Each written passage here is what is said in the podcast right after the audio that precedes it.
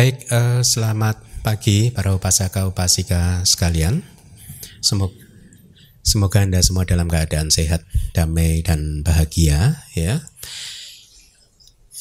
Kita akan mempelajari suta yang baru ya. Jadi saya juga sebagai pembabar juga berbahagia karena sampai hari ini saya sudah atau Anda sudah mempelajari banyak suta kan ya. Uh, dan tentu saya berharap Anda bisa mengalami perkembangan ya, uh, paling tidak teori dhamma, ajaran Buddha yang benar Anda sudah semakin paham. Yang lebih jauh lagi semoga dari apa yang sudah Anda pelajari bisa menginspirasi Anda untuk uh, maju lebih jauh lagi yaitu dengan menempuh jenjang pati-pati bermeditasi. Sutta kali ini Judulnya adalah Culak Kama Wibangga Suta dari Majjhima Nikaya 135. Tolong dihafalkan supaya kalau ketemu tetangga sebelah Anda sekarang bisa. Majjhima Nikaya 135 mengatakan nah, ya. Uh, judulnya agak agak tricky, tricky benar nggak ya? Agak ini karena ini berpasangan Majjhima Nikaya 135 judulnya adalah Culak Kama Wibangga Suta. Sedangkan satu suta setelahnya yaitu Majjhima Nikaya 136 itu judulnya nanti Maha Kama Wibangga Suta ya. Kenapa tadi saya katakan judulnya agak ini hati-hati untuk menerjemahkannya? Karena biasanya culak dan maha itu berpasangan artinya contrary eh, apa berlawanan di depan aja. Di depan saja. Hah, itu ada kok ini? Ya, depan aja Nah, biar bagus bisa melihat layar. Biasanya dia dia konter, uh, berlawanan. Maha itu besar, cula itu kayak kayak junior ringkas gitu ya. Jadi biasanya di suta-suta tertentu kalau kita membaca ada culanya gitu, itu adalah khotbah yang pendek. Kalau maha kayak maha satipadana suta adalah khotbah panjang tentang maha satipadana suta. Mahanya berarti panjang. Tetapi setelah saya coba renungkan, culak kama wibangga suta sebagai pasangan dari maha kama wibangga suta, kata culak dan maha di, sini tidak menjelaskan kata suta, tidak menjelaskan kata khotbah. Oleh karena itulah saya tidak menerjemahkannya menjadi khotbah singkat tentang culak eh, tentang kama wibangga, bukan. Tentang eh, analisis kama tidak, tapi saya terjemahkan jadi khotbah mengenai analisis ringkas, analisis yang singkat tentang karma, ya tentang hukum karma, ya. Karena nanti di satu suta sesudahnya Majjhima Nikaya 136 Maha Kamani Miwi Bangga Suta itu nanti akan kita akan mempelajari analisis suta dengan lebih lengkap lagi. Ya, oleh karena itu di sini kembali saya tidak menerjemahkan jadi suta yang pendek tentang analisis kama tetapi analisis yang ringkas mengenai kama atau analisis kama yang ringkas, yang singkat ya. Walaupun demikian dikatakan singkat tetap saja dia masuk di Majjhima Nikaya suta yang menengah panjangnya ya. Untuk mempersingkat waktu eh, mari kita dengarkan eh, sutanya itu sendiri sambil Anda renungkan, Anda perhatikan kalimat yang saya beri warna kuning itu adalah poin-poin yang menurut saya penting untuk Anda camkan, Anda renungkan dan Anda eh, apa eh, pahami ya. Ya. Demikianlah yang kudengar pada suatu ketika Bagawat sedang menetap di Sawati di hutan Jeta, Taman Anata Pindika. Kemudian Subha, Brahmana muda putra Todeya, mendatangi Bagawa dan saling bertukar sapa dengan beliau. Ketika ramah tamah ini berakhir, ia duduk di satu sisi dan bertanya kepada Bagawa. Uh, Terjemahan suta ini saya ambil dari salah satu website ya yang uh, cukup terkenal seharusnya di Indonesia tetapi semata-mata karena sutanya sangat panjang sehingga saya harus menghemat waktu saya ya. Uh, suta saya ambil dari uh, website tersebut tetapi saya adakan penyesuaian menurut selera saya ya. Uh, khususnya tentang poin-poin yang penting yang dijelaskan di dalam kitab komentar itu saya saya rubah jadi semua perubahan itu uh, uh, tujuannya adalah hanya untuk menyesuaikan dengan alurnya saja, ya. Kemudian Guru Gotama Apakah sebab dan kondisi mengapa manusia terlihat hina dan mulia? Orang-orang terlihat berumur pendek dan berumur panjang, berpenyakit dan sehat, cantik dan buruk, berpengaruh dan tidak berpengaruh, miskin dan kaya, berkelahiran rendah dan berkelahiran tinggi, bodoh dan bijaksana, apakah sebab dan kondisi guru Gotama mengapa manusia terlihat hina dan mulia? Brahmana muda, makhluk-makhluk adalah pemilik kama mereka, pewaris kama mereka, berasal mula dari kama mereka, kama sebagai kerabat mereka, kama sebagai pelindung mereka, adalah kama yang membedakan makhluk-makhluk sebagai hina dan mulia. Aku tidak memahami secara terperinci makna dari pernyataan guru Gotama diucapkan secara ringkas tanpa menjelaskan maknanya secara terperinci. Baik sekali jika Guru Gotama Sudi mengajarkan Dhamma kepadaku agar aku dapat memahami secara terperinci makna dari pernyataan Guru Gotama.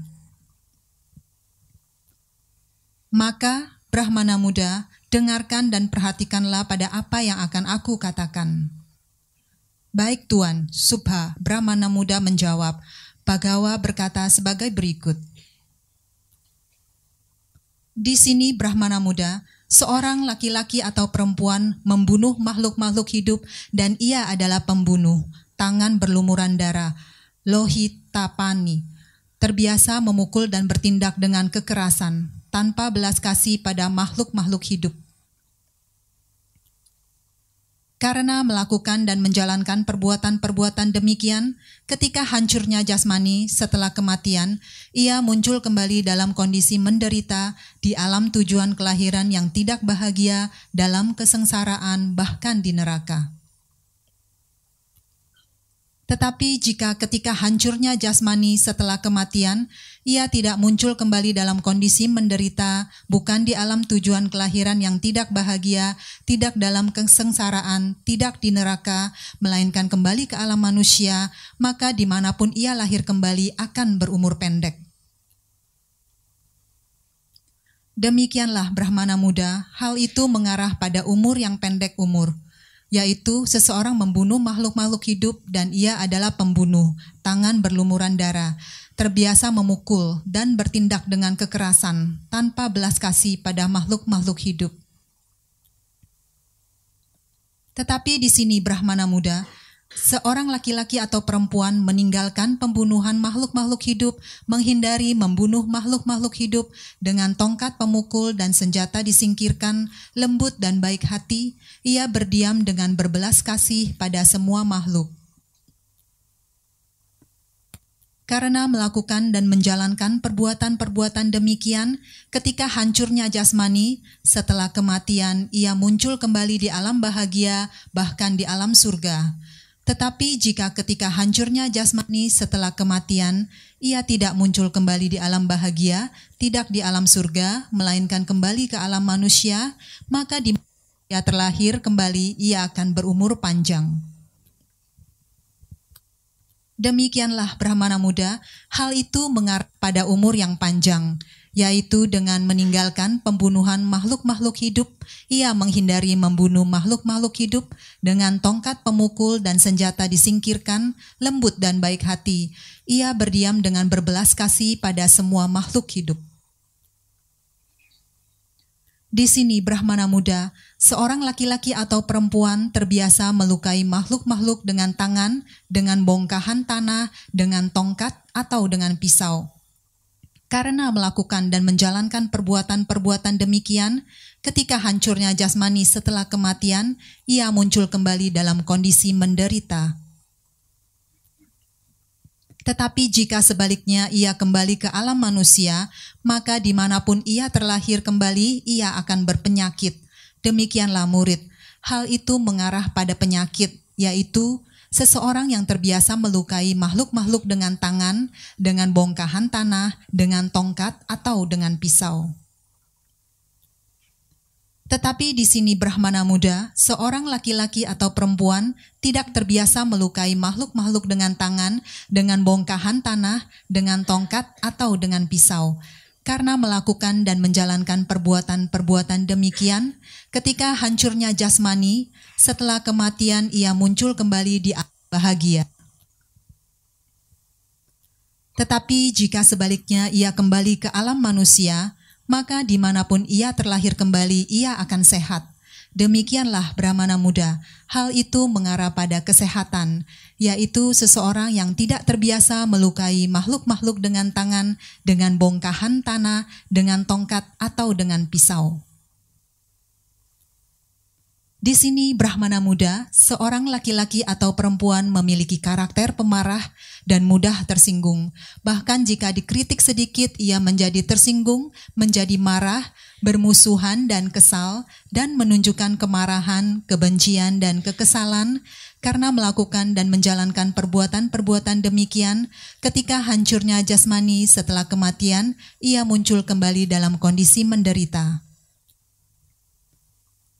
Tetapi jika sebaliknya ia kembali ke alam manusia, maka di mana pun ia terlahir kembali, ia akan memiliki rupa yang buruk. Demikianlah murid. Hal itu mengarah pada rupa yang buruk, yaitu seseorang yang memiliki karakter pemarah dan menunjukkan kemarahan, kebencian, dan kekesalan. Tetapi di sini Brahmana muda, seorang laki-laki atau perempuan tidak memiliki karakter pemarah dan tidak mudah tersinggung, bahkan jika banyak dikritik, ia tidak ia tidak menjadi tersinggung, tidak menjadi marah, tidak bermusuhan dan tidak kesal dan tidak menunjukkan kemarahan, kebencian dan ketidaksenangan karena melakukan dan menjalankan perbuatan-perbuatan demikian ia muncul kembali di alam bahagia. Tetapi jika sebaliknya ia kembali ke alam manusia, maka di mana pun ia terlahir kembali, ia akan memiliki rupa yang cantik. Demikianlah Brahmana muda, hal itu mengarah pada rupa yang cantik, yaitu seseorang yang tidak memiliki karakter pemarah dan tidak menunjukkan kemarahan, kebencian, dan ketidaksenangan.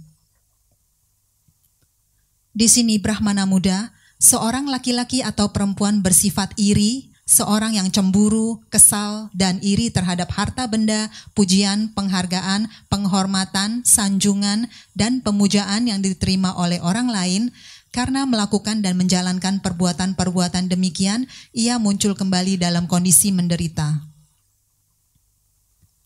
Tetapi jika sebaliknya ia kembali ke alam manusia, maka di mana pun ia terlahir kembali, ia memiliki sedikit pengaruh. Demikianlah Brahmana muda, Hal itu mengarah pada ketiadaan pengaruh, yaitu seseorang yang bersifat iri terhadap perolehan, pujian, penghargaan, penghormatan, sanjungan, dan pemujaan yang diterima oleh orang lain. Tetapi di sini Brahmana muda, Seorang laki-laki atau perempuan tidak bersifat iri, seorang yang tidak cemburu, tidak kesal, dan tidak iri akan perolehan pujian, penghargaan, penghormatan, sanjungan, dan pemujaan yang diterima oleh orang lain, karena melakukan dan menjalankan perbuatan-perbuatan demikian, ia muncul kembali di alam bahagia. Tetapi jika sebaliknya ia kembali ke alam manusia, maka di mana pun ia terlahir kembali, ia akan memiliki pengaruh. Demikianlah Brahmana muda, hal itu mengarah pada kepemilikan pengaruh, yaitu seseorang yang tidak bersifat iri terhadap perolehan, pujian, penghargaan, penghormatan, sanjungan, dan pemujaan yang diterima oleh orang lain. Di sini Brahmana muda, seorang laki-laki atau perempuan bukan pemberi. Nada tak makanan, minuman, pakaian, kereta, kalung, bunga, wangi-wangian, salep, tempat tidur, tempat tinggal, dan pelita kepada para petapa atau para brahmana, karena kamanya ia muncul kembali dalam kondisi menderita. Tetapi jika sebaliknya ia kembali ke alam manusia, maka di mana pun ia terlahir kembali, ia akan menjadi miskin. Demikianlah Brahmana muda, hal itu mengarah pada kemiskinan, yaitu seseorang tidak memberikan makanan dan pelita kepada para petapa atau para Brahmana. Tetapi di sini Brahmana muda, seorang laki-laki atau perempuan memberikan makanan dan pelita kepada para petapa atau para brahmana karena melakukan dan menjalankan perbuatan-perbuatan demikian ia muncul kembali di alam bahagia. Tetapi jika sebaliknya ia kembali ke alam manusia, maka di mana pun ia terlahir kembali, ia akan menjadi kaya. Demikianlah Brahmana muda, hal itu mengarah pada kekayaan, yaitu seseorang memberikan makanan dan pelita kepada para petapa atau para Brahmana.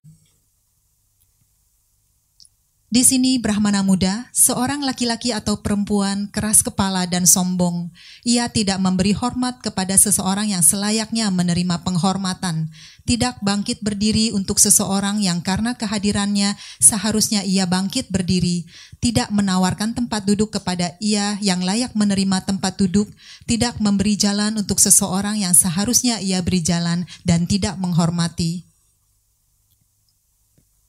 menghargai, memuja, dan memuliakan seseorang yang seharusnya dihormati, dihargai, dipuja, dan dimuliakan. Karena melakukan dan menjalankan perbuatan-perbuatan demikian, ia muncul kembali dalam kondisi menderita. Tetapi jika sebaliknya ia kembali ke alam manusia, maka di mana pun ia terlahir kembali, ia akan berkelahiran rendah Demikianlah Brahmana muda, hal itu mengarah pada kelahiran rendah yaitu sifat keras kepala dan sombong dan tidak menghormati, menghargai, memuja dan memuliakan seseorang yang seharusnya dihormati, dihargai, dipuja dan dimuliakan. Tetapi di sini Brahmana muda, seorang laki-laki atau perempuan tidak keras kepala dan tidak sombong. Ia memberi hormat kepada seseorang yang selayaknya menerima penghormatan, bangkit berdiri untuk seseorang yang karena kehadirannya seharusnya ia bangkit berdiri, memberikan tempat duduk kepada ia yang layak menerima tempat duduk, memberi jalan untuk seseorang yang seharusnya ia beri jalan dan menghormati, menghargai, memuja, dan memuliakan seseorang yang seharusnya dihormati, dihargai, dipuja, dan dimuliakan. Karena melakukan dan menjalankan perbuatan-perbuatan demikian, ia muncul kembali di alam bahagia. Tetapi, jika sebaliknya ia kembali ke alam manusia, maka di mana pun ia terlahir kembali, ia akan berkelahiran tinggi Demikianlah Brahmana muda, hal itu mengarah pada kelahiran tinggi yaitu sifat tidak keras kepala dan tidak sombong dan menghormati, menghargai, memuja dan memuliakan seseorang yang seharusnya dihormati, dihargai, dipuja dan dimuliakan. Di sini Brahmana muda, seorang laki-laki atau perempuan setelah mengunjungi seorang petapa atau seorang Brahmana tidak bertanya, "Yang mulia, apakah yang bermanfaat?" Apakah tidak bermanfaat? Apakah yang tercelah? Apakah yang tidak tercelah? Apakah yang harus dilatih? Apakah yang tidak boleh dilatih? Perbuatan apakah yang mengarah pada bahaya dan penderitaanku untuk waktu yang lama? Perbuatan apakah yang mengaruh yang mengarah pada kesejahteraan dan kebahagiaanku untuk waktu yang lama? Karena melakukan dan menjalankan perbuatan-perbuatan demikian, ia muncul kembali dalam kondisi menderita. Tetapi jika sebaliknya ia kembali ke alam manusia, maka di mana pun ia terlahir kembali, ia akan menjadi bodoh. Demikianlah Brahmana muda, hal itu mengarah pada kebodohan, yaitu seseorang tidak mengunjungi seorang petapa atau seorang Brahmana dan mengajukan pertanyaan-pertanyaan demikian. Tetapi di sini Brahmana muda, seorang laki-laki atau perempuan mengunjungi seorang petapa atau seorang Brahmana dan bertanya, "Yang mulia, apakah yang bermanfaat? Perbuatan apakah yang mengarah pada kesejahteraan dan kebahagiaanku untuk yang waktu yang lama?" Karena melakukan dan menjalankan perbuatan-perbuatan demikian, ia muncul kembali di alam bahagia. Tetapi jika sebaliknya ia kembali ke alam manusia, maka di mana pun ia terlahir kembali, ia akan menjadi bijaksana. Demikianlah Brahmana muda, hal itu mengarah pada kebijaksanaan yaitu seseorang mengunjungi seorang petapa atau seorang Brahmana dan mengajukan pertanyaan-pertanyaan demikian. Demikianlah Brahmana muda, jalan yang mengarah pada umur yang pendek menyebabkan orang-orang menjadi berumur pendek. Jalan yang mengarah pada umur yang panjang menyebabkan orang-orang menjadi berumur panjang. Jalan yang mengarah pada penyakit menyebabkan orang-orang menjadi berpenyakit. Jalan yang mengarah pada kesehatan menyebabkan orang-orang menjadi sehat. Jalan yang mengarah pada rupa yang buruk menyebabkan orang-orang menjadi buruk rupa. Jalan yang mengarah pada rupa yang cantik menyebabkan orang-orang menjadi cantik. Jalan yang mengarah pada ketiadaan pengaruh menyebabkan orang-orang menjadi tidak berpengaruh. Jalan yang mengarah pada kepemilikan pengaruh menyebabkan orang-orang menjadi berpengaruh. Jalan yang mengarah pada kemiskinan menyebabkan orang-orang menjadi miskin. Jalan yang mengarah pada kekayaan menyebabkan orang-orang menjadi kaya. Jalan yang mengarah pada kelahiran rendah menyebabkan orang-orang menjadi berkelahiran rendah. Jalan yang mengarah pada kelahiran tinggi menyebabkan orang-orang menjadi berkelahiran tinggi. Jalan yang mengarah pada kebodohan menyebabkan orang-orang menjadi bodoh Jalan yang mengarah pada kebijaksanaan menyebabkan orang-orang menjadi bijaksana. Makhluk-makhluk adalah pemilik perbuatan mereka, pewaris perbuatan mereka. Mereka berasal mula dari perbuatan mereka, terikat perbuatan mereka, memiliki perbuatan mereka sebagai perlindungan mereka. Adalah perbuatan yang membedakan makhluk-makhluk sebagai hina dan mulia. Ketika hal ini dikatakan, Subah, Brahmana muda putra Todea berkata kepada Sang Bagawa, mengagumkan Guru Gotama, mengagumkan Guru Gotama. Guru Gotama telah membabarkan dhamma dalam berbagai cara, seolah-olah beliau menegakkan apa yang terbalik, mengungkapkan apa yang tersembunyi menunjukkan jalan bagi yang tersesat, atau menyalakan pelita dalam kegelapan agar mereka yang memiliki penglihatan dapat melihat bentuk-bentuk. Aku berlindung pada Guru Gotama dan pada Dhamma dan pada Sangga para biku. Sejak hari ini, sudilah Guru Gotama mengingatku sebagai seorang umat awam yang telah menerima perlindungan seumur hidup. Baik, eh, terima kasih Dona. Itu tadi adalah sutanya, ya. Saya yakin Anda semua sudah sering mendengar suta ini kan, ya. E, makanya tadi ada juga yang menanyakan Bante sudah menulis buku dengan sangat tebal sekali. E, kenapa uh, masih berceramah tentang karma lagi gitu ya. Tapi apa pun coba Anda dengar karena pasti Anda akan mendapatkan sesuatu yang baru dan karena berkeyakinan terhadap hal yang demikian, maka saya terjemahkan kitab komentar dan sub komentarnya yang mudah-mudahan Anda belum pernah mendengarnya. Artinya uh, penjelasan dari kitab komentar yang ditulis oleh para acarya, para guru di masa lalu ya. Jadi memang benar sebenarnya eh, sudah banyak sekali saya membabarkan materi tentang hukum karma ini dimulai dari awal kepulangan saya ke Indonesia tahun 2011 itu eh, tidak lama kemudian saya mengajar AME 2 Bidamamit isi 2 itu materinya juga tentang karma ya. kemudian juga saya banyak berceramah tentang hukum karma di sana sini di berbagai tempat. Bahkan di DBS ini juga kalau tidak salah ada 9 seri ceramah saya tentang eh, hukum karma dan juga baru-baru ini saya sudah menerbitkan buku tentang kama kan pusaran kelahiran dan kematian tanpa awal ya. Nah, walaupun demikian saya masih merasa perlu untuk menambahkan informasi-informasi tentang hukum karma. Saya berharap dari semua yang sudah Anda pelajari ini Anda bisa merangkainya sedemikian rupa sehingga Anda bisa mendapatkan gambaran yang utuh tentang hukum karma karena pemahaman yang benar tentang hukum karma itu adalah pandangan benar, salah satu dari jalan mulia berunsur delapan. Pandangan benar duniawi adalah pandangan benar tentang hukum karma. Ya, itulah mengapa pemahaman yang tepat benar tentang hukum karma menjadi wajib anda ketahui ya supaya Anda mempunyai pandangan yang benar karena dari pandangan yang benar akan muncul pikiran yang benar. Kalau pandangan Anda salah, pikiran Anda salah ya. Nah, eh Semoga saja dengan semua ini ya eh, Anda mulai mengerti dirangkai dengan suta yang sebelumnya hukum yang bekerja di dalam persembahan sekarang hukum yang bekerja di dalam karma karma-karma kita.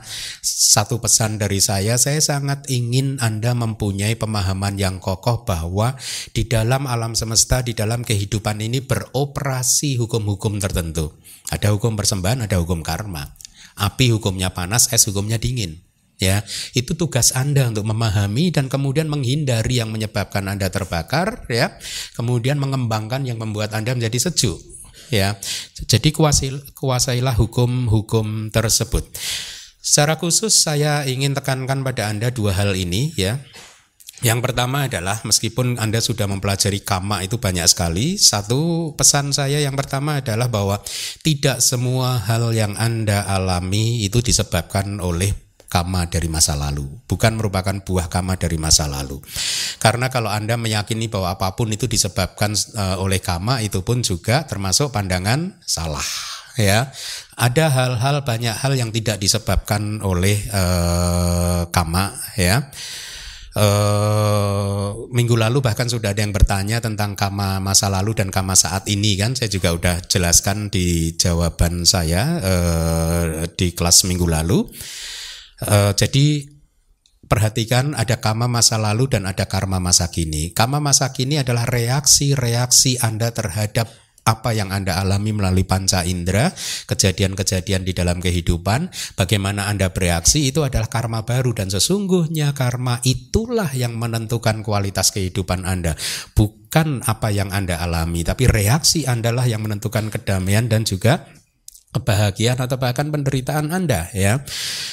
Uh, yang poin yang kedua tidak semua itu kalau tadi kan ada karma masa lalu karma masa sekarang poin yang kedua tidak semua kejadian itu disebabkan oleh kama karena Buddha mengajarkan ada lima niyama kan Kama niyama itu hanyalah satu dari hukum, lima hukum. Ya ada cita niyama, dhamma niyama dan lain utuk niyama dan uh, yang lain juga. Nah, karma hanya salah satu. Ya, jadi jangan sedikit-sedikit meskipun setelah Anda mempelajari banyak hal tentang karma lalu sedikit-sedikit wah ini karma masa lalu misalkan perut Anda kembung itu wah ini masih buah dari karma masa lalu. No. Perut kembung itu karena perubahan temperatur di dalam di dalam uh, perut Anda ya. Jadi kalau di Suta itu Buddha kalau nggak salah mungkin di Anggutara Nikaya saya agak lupa ya. Jadi misalkan ada sesuatu yang selain penyebabnya selain kama misalkan disebabkan oleh watak, disebabkan watak itu angin. Itu tadi perut kembung keroncongan gitu ya itu bukan buah dari kama ya. atau di dalam teks itu disebutkan misalkan terjadi ketidaknormalan empedu yang memunculkan rasa sakit ya itu bukan buah dari kama tapi semata-mata karena empedunya sedang tidak normal tidak sempurna ya. Uh, bahasa palingnya pita empedu itu. Atau sakit karena kayak uh, seorang yang batuk semha itu dahak ya. Dahaknya berlebihan atau semacam apa cairan kentalnya itu di dalam tubuhnya tidak seimbang terlalu berlebihan maka akan menyebabkan rasa sakit. Itu bukan sebab dari kama ya. Ataupun perasaan sakit yang muncul dari kombinasi-kombinasi misalkan dahak tidak sempurna, angin tidak seimbang dan lain sebagainya ya. Atau perasaan tidak nyaman karena perubahan cuaca. Anda berasa misalkan tadinya uh, tinggal di daerah dingin tiba-tiba masuk ke Jakarta pasti akan muncul perasaan tidak nyaman. Itu bukan buah dari kama ya. Jadi eh, kalau Anda berpikiran bahwa segala sesuatu yang terjadi itu disebabkan oleh kama, maka hati-hati itu pun juga bisa termasuk atau jatuh dalam pandangan salah. Nah, suta kali ini di Majjhima Nikaya 135 ya Judulnya Cula Kama Wibangga Suta ya. Kalau tadi Anda perhatikan di suta tersebut yang tadi dibacakan oleh PIC, Buddha menganalisis kama-kama tertentu ya untuk menjawab pertanyaan dari anak muda yang bernama Suba. Manawa sering diterjemahkan oleh penerjemah asing menjadi the young man Suba artinya pemuda yang bernama Suba. Tetapi saya menerjemahkan Manawa itu sebagai Brahmana muda. Ya, nanti akan saya jelaskan kenapa saya memilih terjemahan itu daripada hanya menyebut pemuda yang bernama Suba, ya.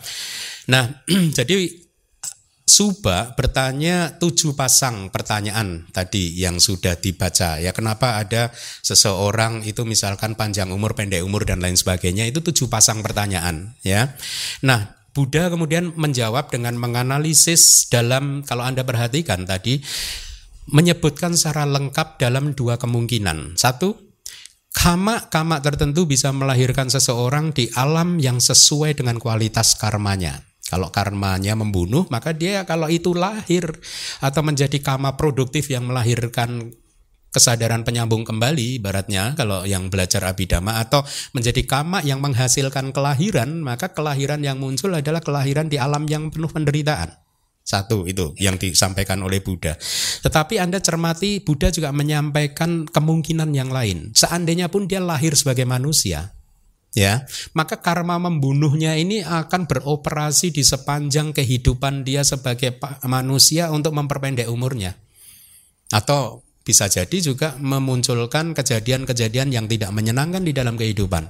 Ya nanti akan kita kita kupas hal tersebut. Nah itu lihatlah bagaimana Buddha dengan sangat brilian sekali menguraikan dengan sangat detail tentang segala kemungkinan karma itu berbuah. Jadi untuk saat ini Anda pahami dulu setiap karma mempunyai dua tempat untuk berbuah. Satu memunculkan kelahiran, dua dia memunculkan kejadian-kejadian yang kita alami di dalam kehidupan sehari-hari.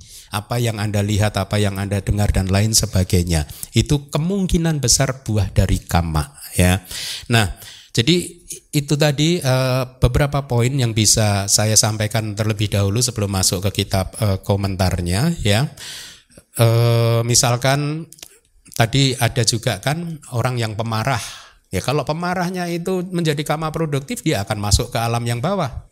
Tapi kalau dia lahir lagi jadi manusia dia akan wajahnya jelek, berwajah jelek gitu ya dan lain sebagainya. Jadi salah satu manfaat mempelajari hukum yang seperti ini adalah Anda mulai secara perlahan-lahan tidak mudah lagi menyalahkan orang lain. Siapa yang salah? Diri sendiri, perbuatan Anda sendiri. Duh kenapa sih saya kok wajahnya jelek ini? Saya loh bukan Anda saya, saya. Wah ini salah orang tua saya enggak, salah saya sendiri. Saya, Anda sih enggak.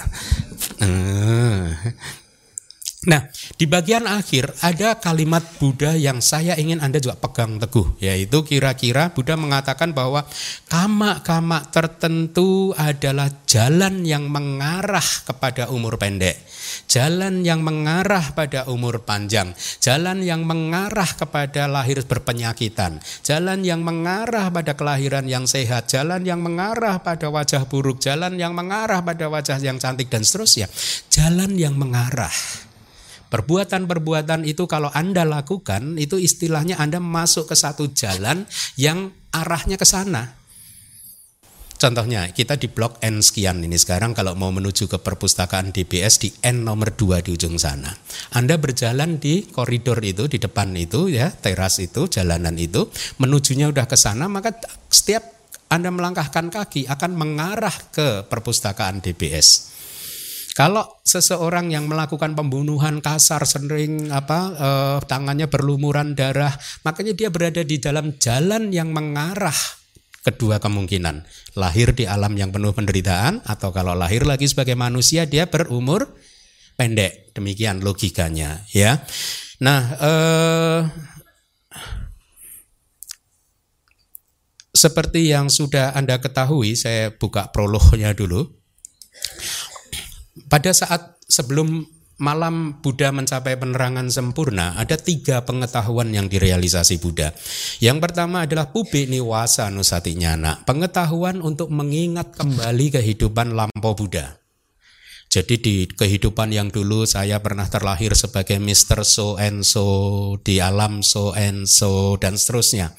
Jadi dikatakan banyak sekali atau hampir semua atau bahkan semua kehidupan masa lalu Buddha itu bisa diingat-ingat oleh uh, beliau ya uh, dengan berbagai nama gaya hidup ya bahagia atau menderita yang dialaminya di masa lalu ya kama apa yang membuatnya bahagia dan perbuatan atau kama apa yang membuatnya menderita itu beliau lihat ya saya sedang mau menyampaikan kepada anda kenapa Buddha paham sangat paham tentang eh, jalan yang mengarah ke kelahiran-kelahiran tertentu, ke kualitas-kualitas kehidupan tertentu. Karena pada malam penerangan sempurna beliau melihat semua kehidupan lampaunya. Kalau mereka yang mahir bermeditasi, mereka bisa melihat kenapa saya lahir di situ, kenapa saya lahir di sana, kenapa saya kemudian e, mempunyai profesi ini, profesi itu, kenapa lahir di rahim itu, tidak di rahim yang lain. Dia mulai melihat hubungan sebab dan akibat. Ya, kita bisa begitu karena Buddha mengajarkannya kepada kita. Tapi pada waktu Buddha mengalami penerangan sempurna, beliau melihatnya secara langsung. Ya, hubungan sebab dan akibat untuk kehidupan beliau sendiri. Nah, eh, itu adalah di malam yamak yang pertama atau paruh waktu malam yang pertama itu sekitar jam 6 sampai jam 10 malam. Itu eh, beliau mengalami itu. Kemudian empat jam yang berikutnya. Jadi kalau di tradisi Buddhis, malam hari itu 12 jam itu dihitung dari jam 6 sore sampai jam 6 pagi ada 12 jam dibagi menjadi tiga. Jadi sepertiga bagian yang pertama merealisasi pubeni wasa anusatinyana tadi. Pengetahuan untuk mengingat-ingat semua kehidupan lampau beliau dari jam 6 sampai jam 10 beliau bermeditasi itu. Kemudian selanjutnya jam 10 sampai jam 2 pagi beliau merealisasi dibak caguknya mata dewa dengan mata dewa beliau yang yang sangat sempurna ini beliau bisa melihat makhluk-makhluk lahir mati lahir mati mengembara di dalam sansara tidak dirinya sendiri tapi beliau melihat makhluk lain itu muncul di sana, lenyap kemudian muncul lagi di tempat lain, lenyap lagi, muncul lagi di tempat yang lain. Semua makhluk beliau lihat empat jam tersebut. Ya. Kemudian eh, makanya saya pernah mengatakan eh, seorang seseorang kawan yang bisa melihat dua kalpa hanya melakukannya dalam dua tiga jam meditasi. Ya ini empat jam jadi wajar kalau beliau bisa melihat semua hal gitu ya. Kemudian di sepertiga malam yang terakhir dari jam 2 sampai jam 6 pagi itu beliau mencapai e, merealisasi asawa kayaknya nah pengetahuan tentang kehancuran dari semua asawa yang membuatnya beliau menjadi seorang sama sam Buddha. Pada pagi hari itu beliau menjadi seorang sama sam Buddha ya kan dengan hancurnya asawa itu kan ya. Nah, eh, Inilah mengapa dari sana dari dari dari apa yang direalisasi ini Buddha bisa memformulasikan cara bekerjanya hukum kama sedemikian rupa sehingga kita bisa kemudian memahaminya eh, saat ini ya. Nah, eh, seperti yang Anda ketahui, pada umumnya orang mengetahui yang disebut kama adalah kehendak cetana kan, faktor mental yang disebut kehendak. Tapi jarang orang yang mengetahui bahwa tidak semua kama itu adalah kehendak. Ada faktor mental atau cetasika-cetasika lain yang disebut karma juga. Misalkan, Anda tahu nggak karma mental yang buruk itu ada tiga? Apa itu? Abija, biapada, dan micaditi. Pandangan salah. Itu bukan kehendak. Abija itu loba, Biapada itu dosa. Pandangan salah itu pandangan salah, tapi dia karma. Makanya kalau mereka yang sudah belajar abidama akan mengerti bahwa selain kehendak itu memang benar disebut kama, tapi ada dhamma-dhamma tertentu 21 dhamma yang di, berasosiasi dengan kehendak yang juga disebut karma. Jalan mulia berunsur delapan, delapan itu adalah karma ya. Tujuh faktor pencerahan itu juga karma. Semuanya ini bukan kehendak tapi dia berasosiasi muncul bersama dengan kehendak. Berarti tujuh plus delapan ada lima belas. Tiga kama mental yang buruk itu juga karma. Tiga kama mental yang baik itu semuanya bukan kehendak yang saya sebutkan tapi termasuk karma ya. Untuk tambahan pengetahuan Anda. Baik kita masuk ke sutanya. Yang pertama dibuka dengan ewame sutang. Demikianlah yang saya dengar di kitab komentar menjelaskan yang Arya Ananda mendengar tentang uh, pembabaran Cula Kama Wibangga Suta ya. Figur sentral dari suta tersebut bernama Suba ya. uh, apa? Ya.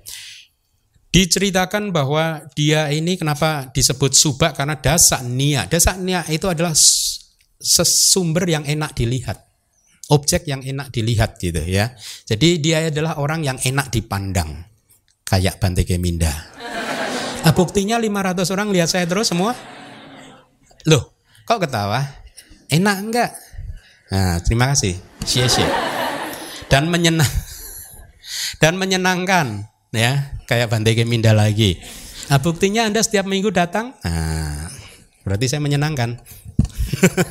Enggak ya. Jadi itulah Suba dijelaskan di dalam kitab komentar bahwa dia adalah seseorang yang enak dipandang serta kepribadiannya sebenarnya menyenangkan ya. Oleh karena keelokan anggota tubuhnya Angga Subataya dia dinamakan Suba ya. Apa yang dimaksud keelokan anggota tubuh? Kondisi tangannya elok, indah ya, bagus. Kondisi kakinya juga bagus ya. Tubuh dan anggota tubuhnya yang lain juga indah. Tiga dari kitab sub komentar itu penjelasannya ada bahasa eh, palinya. Jadi sekarang Anda sudah tahu kenapa dia diberi nama Suba ya. Kemudian eh, dia ini juga mempunyai nama lain Todea Puta. Puta itu putra. Jadi putra dari seseorang yang bernama Todea. Ya, jadi dia adalah anak seorang Brahmana, penasehat keagamaan Raja Pasenadi yang bernama Todea. Ya, Suba itu di sutanya diberi manawa kata palinya ya. Jadi eh, meskipun Manawa itu bisa berarti anak-anak remaja, anak muda ya. Tapi dia ini sebenarnya tidak lagi anak-anak, bukan lagi remaja, tapi masih tetap dipanggil sebagai manawa ya. Uh, di kitab komentar diberi beberapa arti dari manawa yang saya terjemahkan, saya pilih, saya terjemahkan untuk saya uh, menjadi Brahmana muda. Beberapa arti yang lain manawa itu adalah taruna, taruna akabri gitu. Anda tahu nggak arti taruna akabri? Arti kata taruna itu adalah remaja. Ya, mahasiswa akabri yang masih remaja. Ya, taruna akabri taruna. Jadi itu arti dari manawa, masih remaja ya. Atau kitab sub komentarnya menjelaskan kata manawa itu merujuk pada apaca. Apaca itu keturunan. Nah, ini yang saya ambil kemudian. Jadi karena dia adalah keturunan seorang brahmana yang bernama Todea, maka dia bisa dipanggil sebagai brahmana muda. Karena di zaman India kuno dulu masih berlaku empat kasta. Kalau orang tua Anda brahmana, Anda pun brahmana. Ya. Karena manawa juga bisa berarti keturunan ya. Jadi saya terjemahkan di sini subak itu adalah keturunan dari kasta Brahmana oleh karena itulah saya terjemahkan jadi Brahmana yang masih muda ya. Arti lain dari kata manawa selain bisa diterjemahkan jadi remaja atau Brahmana muda bisa juga diterjemahkan jadi seorang yang menjijikkan. Karena dianggapnya dia masih bodoh, masih anak-anak masih bodoh, masih bingung, jadi belum banyak masa makan asam garam, ya. Jadi kalau Anda nanti ketemu di luar suta-suta yang lain memakai istilah pemuda suba, Anda jangan kaget karena memang artinya banyak sekali ya, itu tergantung pilihan kecenderungan masing-masing penterjemah ya. Nah, tadi dikatakan bahwa beliau adalah anak seorang brahmana yang bernama Todea. Siapa itu Todea? Ayahnya uh, dia tidak atau dia tinggal tidak jauh dari kota yang bernama Sawati. Di sebuah desa yang bernama Tudi Tudi Gama. Jadi Gama itu desa. Desa yang namanya Tudi, desa yang bernama Tudi gitu. Todea ayahnya Suba itu adalah seorang adipati. Adipati itu semacam penguasa di daerahnya, ya di wilayahnya. Jadi diceritakan bahwa Raja Pasenadi ya karena posisi Todea ini sangat tinggi sebagai penasehat keagamaan raja, Raja kemudian menghadiahkan satu desa kepada Todea ya di mana Todea akhirnya menjadi pimpinannya penguasanya di desa tersebut dan melalui uh, keluarga itulah uh, Brahmana muda yang bernama Suba mengambil kelahiran kembali. Jadi uh, disebutkan bahwa ayahnya ini adalah seorang yang kaya raya dia memiliki kekayaan 87 ribu kali 10 juta uang waktu itu ya. Walaupun kaya raya seperti itu, tapi dia adalah seorang yang paramak macari, seorang yang sangat kikir. Paramak itu apa? Ultimate. Pun, kikirnya udah nggak ada yang ngalahin lagi istilahnya gitu. Udah paling hak, paling puncak gitu. Di atas dia udah nggak ada lagi. ya. Sedemikian kikirnya dengan kekayaan yang sangat besar bahkan di kitab komentar disebutkan dia tidak pernah mau membagikan kekayaannya kepada siapa pun ya. Bahkan kepada pengemis saja dia tidak mau berbagi gitu. Karena menurut dia dia mengucapkan kata-kata di kitab itu begini dak dato bo ganang ak pari kayo nama nati. Seseorang yang memberi nggak ada ceritanya kekayaannya nggak menyusut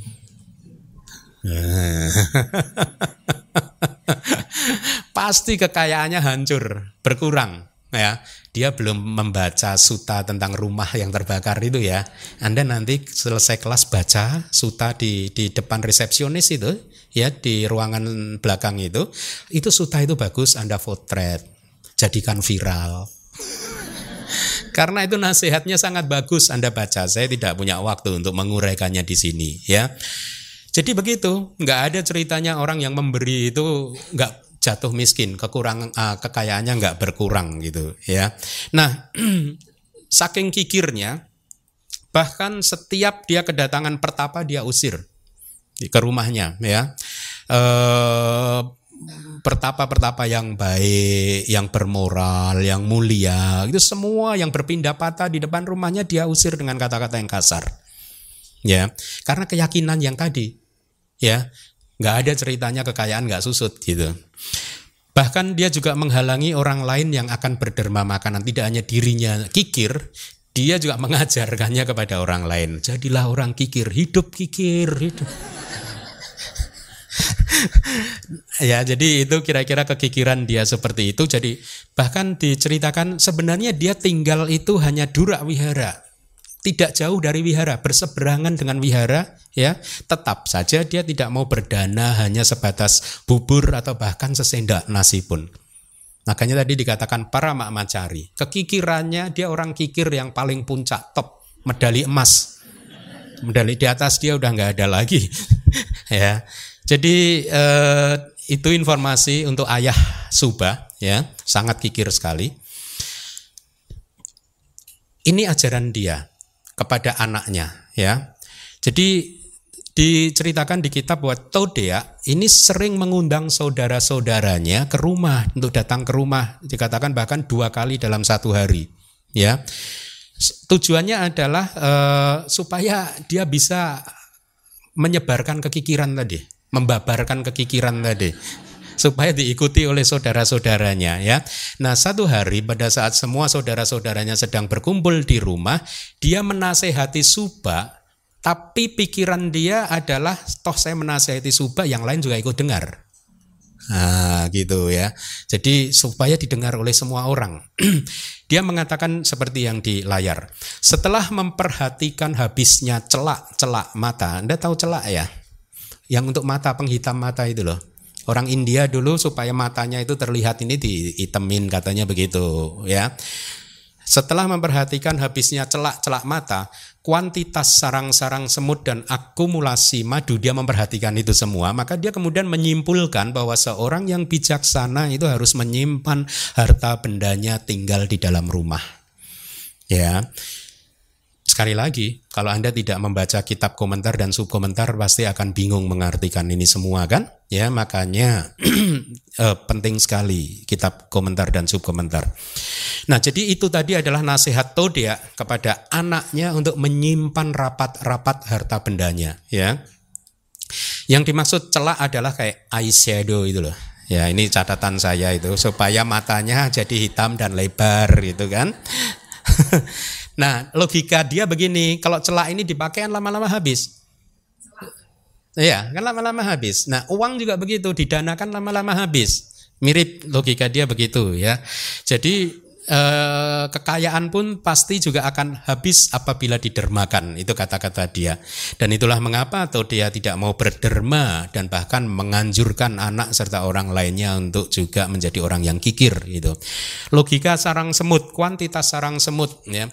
Anda perhatikan semut-semut kecil itu pada saat dia membuat sarang semut, dia memanggul satu butir tanah satu persatu loh, ya, dikumpulkan begitu. Jadi semut-semut kecil ini bekerja keras mengumpulkan tanah, debu, butir per butir, ya, hingga akhirnya menggunung. Ya, itulah mengapa Todea dari logika ini dia berpendapat bahwa uang harus dikumpulkan sedikit demi sedikit hingga menggunung seperti sarang semut. Kita punya ya peribahasa itu ya, sedikit demi sedikit lama-lama menjadi bukit. Jangan lupa berdana tapi ya. Nah, logika akumulasi madu menurut Todea lebah setiap kali meneteskan madu di sarangnya itu dia meneteskan setetes demi setetes ya hingga akhirnya madunya menjadi banyak. Dengan cara yang sama seseorang harus menyimpan uangnya berapapun juga sedikit demi sedikit tanpa berderma. Ya, atau membelanjakannya tanpa itu semua supaya yang sedikit demi sedikit menggunung akhirnya membuat dia menjadi kaya raya. Jadi singkat cerita dia tidak pernah berdana kepada siapa pun, apalagi kepada Buddha dan Sangga, tidak pernah sama sekali. Walaupun misalkan pada saat itu Buddha dan murid-murid tinggal di wihara di dekat rumah dia, dia cuek aja, gitu. Bahkan dia tidak mempunyai rasa hormat kepada Buddha dan juga kepada Sangga. Nah singkat cerita akhirnya Todea pun harus meninggal dunia. Ya, ketika dia meninggal dunia dikatakan langsung dia masuk ke kandungan seekor anjing betina yang hidup di rumahnya sendiri. Ya. Jadi uh, dia langsung mas begitu meninggal langsung masuk ke kandungan anjing betina yang dia pelihara sendiri tadinya. Itu karena kekikirannya. Ya, karena kemelekatannya terhadap harta uh, bendanya. Itu dari teks ya disebutkan dia lahir sebagai anjing di rumah itu karena keserakahan terhadap harta kekayaannya. Ini saya sebutkan karena nanti ada sedikit ya, yang agak membingungkan yang harus saya jelaskan lagi. Jadi Anda pegang dulu. Dia lahir sebagai anjing karena kekikirannya, karena keserakahannya, ya karena loba, cetasika loba, ya. Karena di kitab sub komentar dijelaskan seperti ini, kekuatan loba faktor mental keserakahan, loba cetasika, menuntun seseorang ke kelahiran salah satu dari dua, yaitu neraka atau binatang. Seperti yang disampaikan oleh Buddha di Sang Yuta Nikaya 4 poin 235,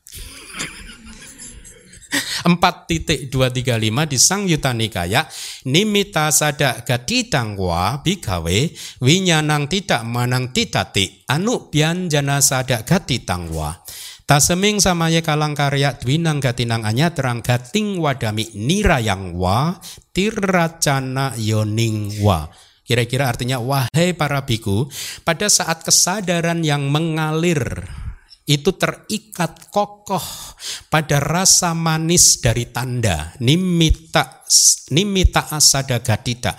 Terikat pada rasa manis dari tanda. Artinya kalau seseorang mau meninggal dunia kalau pikirannya terikat pada tanda terikat pada tanda itu yang suami masih ingat pada istrinya, yang istri ingat pada suaminya, yang suami ingat pada anak-anaknya, pada harta bendanya seperti Todea tadi dia terikat pada tanda itu, ya. Uh, atau pikirannya terikat pada rasa manis dari atribut anu bianjana sadagatita. Terikat manis tidak pada atribut suami, istri, anak, harta benda, tapi atribut itu, oh uh, si A itu rambutnya tebal ya hitam legam ya indah sekali ya. Kemudian matanya hitam itu pasti celaknya bagus. Itu yang disebut tanda tanda-tanda spesifiknya. Misalkan kulitnya putih bersih apa dan lain sebagainya. Hmm? maka pikiran yang seperti itu ya seandainya kata Buddha dia meninggal dunia pada waktu itu pada saat pikirannya terikat pada tanda dan juga eh, apa eh, atribut-atribut minornya seperti rambut lebat, mata indah ya dan lain sebagainya gitu. Maka Buddha mengatakan, aku katakan kelahiran tertentu di salah satu dari dua ini, neraka atau binatang. Jadi inilah mengapa atau dia lahir sebagai binatang karena dia terikat pada harta bendanya. Ya, pada saat mati dia pikirannya di detik terakhir terikat pada harta bendanya. Langsung dia masuk ke eh, apa? Eh, perut seekor anjing peliharaannya sendiri, ya. Demikianlah kekuatan kesadaran yang berakar pada loba, ya. Mari kita lanjutkan. Singkat cerita, anjing tadi lahir. Ya, yang tadinya ayahnya Subak Dan Suba dikatakan sangat menyayangi anjing tersebut. Padahal itu tadinya dulunya ayahnya. Todea. Jadi ini beberapa bulan kemudian, saya nggak tahu anjing itu mengandung sampai melahirkan berapa bulan. Kalau manusia kan 9 bulan, ya.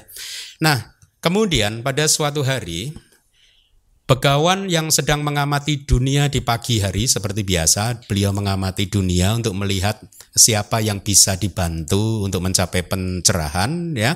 Kemudian tiba-tiba beliau melihat anjing tersebut ya dan Begawan berkata di dalam hati, "Oh, kira-kira Brahmana atau dia telah lahir sebagai anjing di rumahnya sendiri." Disebabkan oleh keserakahan terhadap harta kekayaannya. Hari ini setelah dia melihat aku memasuki rumah Subah, anjing tersebut akan menyala kepadaku.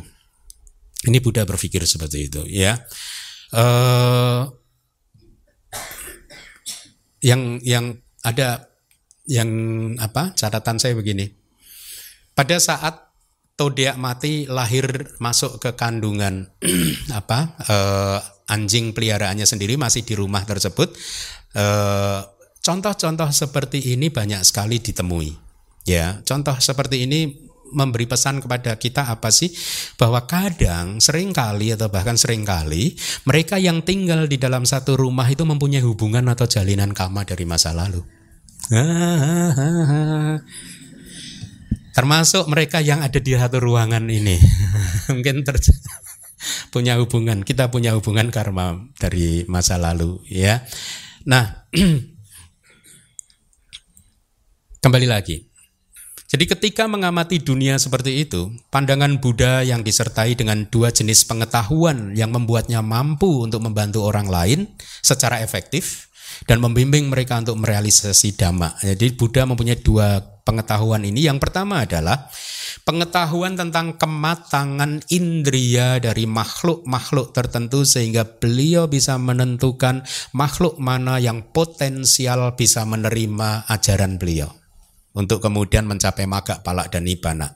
Yang kedua adalah beliau mempunyai pengetahuan tentang kecenderungan dan anusaya. Anusaya itu apa? Mempunyai kemampuan untuk mengerti kotoran batin yang mengendap ya dan bagaimana menghancurkannya ya. Sehingga beliau mampu mengetahui rintangan-rintangan dan hambatan apakah yang menghalangi seseorang untuk merealisasi dhamma atau maga dan palak. Ya, sayangnya Buddha sudah nggak ada. Ya, jadi kita tidak bisa tanya kepada beliau. Anda tanya kepada saya, saran saya ikut kelas abidama. nah, singkat cerita pada pagi hari itu pandangan begawan jatuh pada Subak ya. Dan Begawan tahu bahwa hari itu setelah beliau membabarkan dhamma kepada Suba, maka dia akan berlindung pada Tiratana. Walaupun Buddha juga tahu dia belum bisa merealisasi maga dan palak dalam waktu dekat, tapi beliau sedang menciptakan kondisi itu. Ya, Buddha juga melihat bahwa dhamma yang akan beliau sampaikan ke Suba tidak hanya akan membawa manfaat untuk Suba itu sendiri, tetapi juga semua manusia dan dewa yang ikut mendengarkannya. Ya, bahkan eh, kalau keyakinan kita hingga saat ini di zaman modern ini, zaman now ini, setiap kali ada pembabaran Tripitaka, banyak sekali juga makhluk-makhluk yang tidak terlihat ikut mendengarkannya. Ya, Nah, eh, jadi sungguh mulia sekali pertimbangan dari guru agung kita ini, ya. Kemudian Buddha kemudian berpikir bahwa saya akan mengucapkan jadi pada waktu survei melihat dan jatuh pada rumah Suba itu dari hutan tempat beliau tinggal, beliau berpikir begini, e, saya akan mengucapkan satu kalimat yang membuat e, apa anjing tadi itu berpikir, oh Pertapa Gotama mengenali saya. Gitu ya. Maka setelah itu anjing itu akan dikatakan di kitab e, komentar pergi dan rebahan di satu tempat ya disebabkan oleh hal tersebut maka kemudian terjadilah percakapan antara Buddha dan e, Brahmana muda yang bernama e, Subak. Nah, jadi setelah kemudian terjadi percakapan tersebut, setelah mendengarkan dhamma, maka dikatakan Subak akan kokoh berlindung pada tiratana, akan tetapi dikatakan bahwa anjing tersebut akan meninggal lahir di neraka ya karena karena timbunan karmanya sendiri gitu ya. Uh, kalau di kitab subkomentar kenapa anjing itu lahir di neraka disebabkan karena ketidakmampuan untuk menolak kama yang telah dia perbuat sendiri yang telah mendapatkan kesempatan untuk berbuah. Ya, jadi bukan karena nanti menyalak kepada Buddha, menggonggong guguk kepada Buddha, enggak. Tapi karena ada karena itulah ada kesempatan untuk berbuah. Kama yang lain, ya. Itu uh, maknanya. Kemudian setelah mengetahui kondisi penopang dalam kaitannya dengan perlindungan ya Brahmana muda tersebut, maka pagi itu Begawan memutuskan setelah membersihkan tubuh Beliau memutuskan untuk memasuki desa sendirian karena biasanya dia ditemani oleh para biku yang lain. Beliau pergi menuju ke rumah Brahmana tersebut untuk mengumpulkan makanan derma untuk berpindah patah ya. Jadi pagi-pagi sekali Buddha pergi ke rumah Suba dengan membawa patak dan berdiri di depan rumah. Dan diceritakan bahwa belum pernah ada satu orang pun yang pernah menerima makanan dari rumah ini sebelumnya. Tragis ya, karena kekikirannya itu tadi ya belum pernah ada gitu.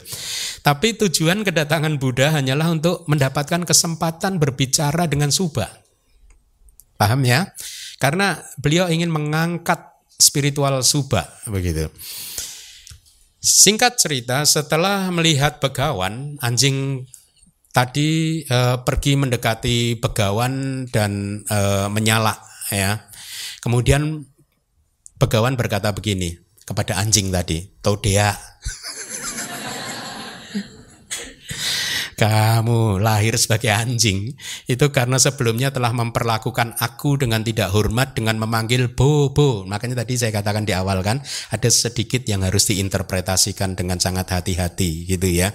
Kan di sini Buddha mengatakan kamu lahir sebagai anjing karena sebelumnya telah memperlakukan aku, memperlakukan saya dengan tidak hormat dan dengan memanggil Buddha bobo gitu. Kalau bahasa palinya saya tidak tahu bobo itu mungkin kalau bahasa modern bro bro gitu ya.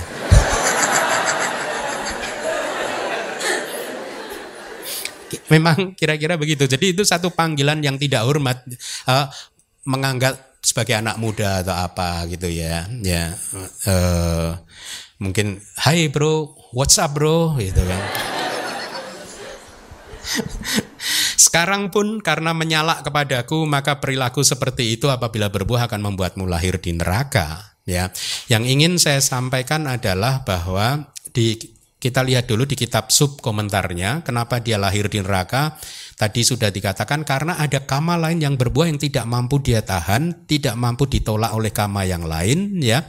E, sehingga akhirnya dia lahir di e, neraka nantinya. Di bagian ini, ini catatan saya agak sedikit membingungkan karena sebelumnya disebutkan bahwa Todea lahir sebagai anjing karena kekikirannya bukan karena uh, ini tidak hormat kepada Buddha tadi, bobo tadi kan ya.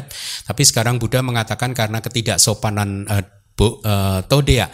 Nah, analisis saya mungkin karena kekikiran tadi, kekikiran dia itu menjadi karma produktif yang siap melahirkan dia menjadi anjing dan juga ada karma buruk masa lalu yang bisa menjadi karma produktif yang siap berbuah untuk melahirkan dia menjadi neraka sesudahnya. Nah, perlakuan buruk kepada Buddha itu menyuburkan karma tersebut. Jadi memberinya kesempatan kepada karma-karma tersebut untuk berbuah.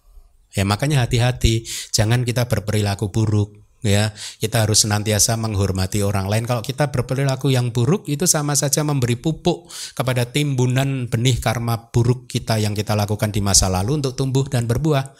Tapi sebaliknya kalau perilaku kita santun sopan kita memberi pupuk buat timbunan karma baik kita untuk tumbuh dan berbuah ya. Nah jadi seharusnya uh, sudah bisa diklarifikasi uh, ketidak ininya apa yang poin yang agak membingungkan tadi Nah singkat cerita setelah Buddha memanggil anjing tersebut dengan nama Todea, anjing mendengarkan dan kemudian berpikir, waduh, sama Nagotama mengetahui aku, gitu. Harusnya dengan suara, waduh. gitu ya harusnya ya. Sama Nagotama mengetahui aku. Dia penuh penyesalan, menundukkan lehernya dan juga uh, kemudian dia berbaring ditumpukan abu di tungku api ya. Kitab sub komentarnya memberi tambahan anjing tersebut menunduk dan matanya memandang ke bawah. Ngik ngik ngik ngik ngik gitu lari ke tungku api gitu ya. Nah, singkat cerita pada saat dia sudah tiduran di tungku api ya, karena ada abu-abu yang hangat mungkin ya. Orang-orang atau staf pembantu pegawai-pegawai Suba mengusir dan mengarahkan anjing tersebut untuk tidur di tempat yang semestinya tapi tetap saja gagal. Jadi diceritakan saking sayangnya Suba kepada anjing tersebut, Suba itu setiap hari memberi makan anjing tersebut dengan tangannya sendiri loh. Dengan makanan-makanan yang mewah loh.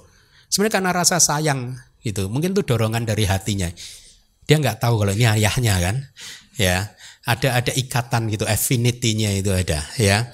Nah, eh ad, apa tadi jadi sedemikian sayangnya bahkan tidak hanya memberi makan sendiri tetapi juga menyediakan tempat tidur yang mewah pada anjing tersebut makanya si staf pembantu pekerja Suba tadi khawatir kalau Suba marah dia dipin, mau dipindahkan tapi anjingnya nggak mau Singkat cerita, Subak kemudian datang dan melihat anjing tersebut tidur di perapian dan berkata kenapa anjing ini diusir dari tempat tidurnya? Kan dia nggak tahu apa-apa kan sejarahnya kan kronologinya kan.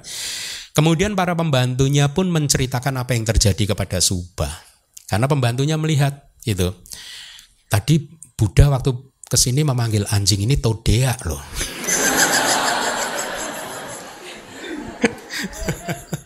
Nah, setelah mendengarkan eh, apa yang disampaikan ulang oleh para pembantunya, para pegawainya, kemudian Subak Brahmana muda ini berkata di dalam hati, ayahku ini telah lahir di alam Brahma, ya.